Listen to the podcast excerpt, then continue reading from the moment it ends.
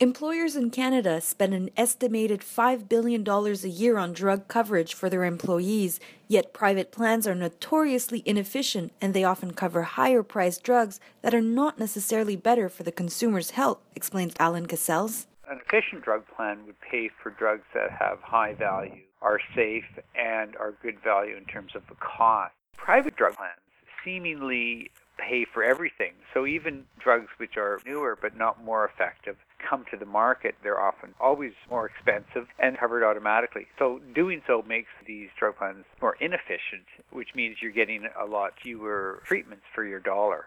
So, a drug plan that is not efficient means a bigger bill for the employer and more profit for the insurer. This is why employers who want to have a competitive plan must better include their employees in the negotiating process with insurers. Together, they could cut wasteful spending. The employees, they should be asking for an efficient one, one which pays you know high value treatments and in making sure that drugs of high value are going to be covered and uh, drugs of lower value are more restrictive. And that's a rational thing to do. I mean, really the incentive is for the employee and the employer to get together and to talk to the insured. And I think that until the employees and the employers get together, talk to the insurer, they're not going to be able to, uh, I think, really maximize what they're getting out of these drug plans.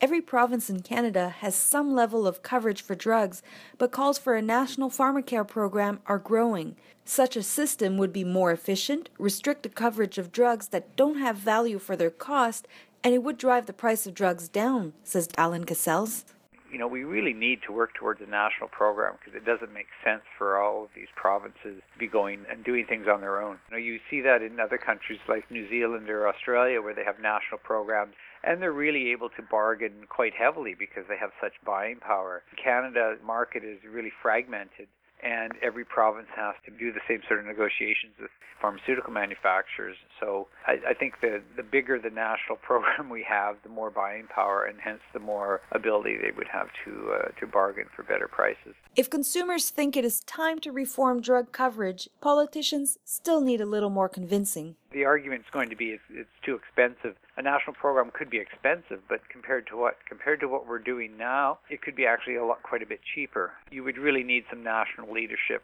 though there might be some desire for it, I, I don't think that's sort of risen to the top of sort of political priorities amongst the various parties. For Evidence Network, I'm Melanie Holubowski.